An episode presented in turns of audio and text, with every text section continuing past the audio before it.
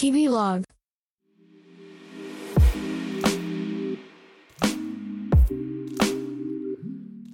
ヘイヘイホーの向こう側へ。こんにちは、しんのすけです。30代クリエイティブディレクターの日々の視点、日々ログ聞いてくれてありがとうございます。本日11月27日土曜日午後3時半を回ったところで収録しております。土日休みなのでね、明日日曜日はちょっとお出かけしようかななんて思いつつ、のんびり過ごしております。皆さんいかがお過ごしでしょうか。今日はですね、木こりという職業についてお話ができたらと思います。ごめんなさい、ちょっと笑っちゃったのは我ながらテーマが唐突だなと思って、ちょっと今日ね、どういう内容収録しようかななんてさっき思っていたら、ふとね、木こりの方の仕事についていった話をしようっていうふと思い出して、4年前にですね、仕事で山梨のとある林業の会社さんに、撮影取材に行くことがあってですね、でカメラマンとかスタッフをちょっと編成して3日かけて行ったわけじゃないですか、3日間滞在して、その会社さんのねお仕事に密着させてもらったんですけれども、でもうその最初挨拶するときに開口一番向こうのスタッフというか木こりの方がですね、僕たちの仕事は簡単に言うと、木を切ることです。でも切るだけじゃなくて植えることもするし育てることもします。で、そうした木と関わることを通して日本の美しい森や山の風景をこの後世に伝えていくっていうお仕事をしていますってね、自己紹介されたんですよ。もうその時点で大好きになっちゃってもう最高だな、もうすごいいい仕事をするんだろうなっていう感じになっちゃって、素敵と思って、よくないですか。もうね、誇れる仕事だななんて思いながらね。で、3日間ね、いろんな仕事の現場をついて回ってね、取材させてもらったんですけれども、一番印象に残ったのがやっぱり、樹齢7、80年ぐらいって言ってたかな。割と、腕がもう回るか回らないかぐらいの太い大木を、切り倒すっていうのが、2日目にあって、でね、かっこよかったんですよ。その話をしますねちょっと今胸がいっぱいになってきちゃった思い出に当てられるというか、思い出し笑いってあるじゃないですか。僕ね、思い出し感動しやすいタイプで、今ちょっとまた思い出し感動してるんですけど、ごめんなさいね、ちゃんと伝えますね。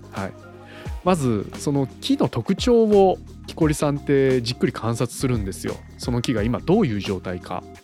で、枝ぶりだったり根っこの張り方だったり、あと皮もねすごい叩いたりちょっとめくってみたりしながら、中が腐っちゃっていないかとかで、そういった木をねまず見て叩いて触って、観察した後に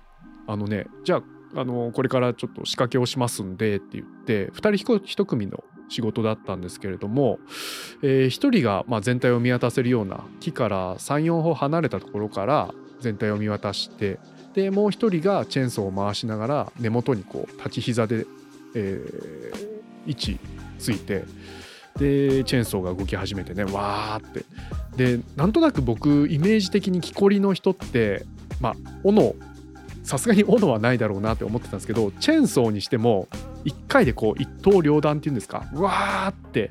一気に切って倒すっていうなんとなくイメージをしてたんですけど、まずねどっちに切り倒すかってのをしっかり決めるっていう段があったんですよ。っていうのも当然周りにいっぱい木も生えてるし、斜面とかそれからその後運び出しやすさっていうのもすごく重要になってくるんで、もうこっちにピンポイントに倒したいっていうのをまず決めるんですよ。でその方向に倒すためにいきなりチェーンソーでね木を切るんじゃなくて、なんていうかな、根っこの方で切り込みを少しずつ入れたりして、そっちにしか倒れない形に根っこをね加工するんですよ。その場で今立っている木の根っこをいろんな切れ込みとか、多分もう伝統のノウハウがあるんでしょうね、斧の時代からやっていた。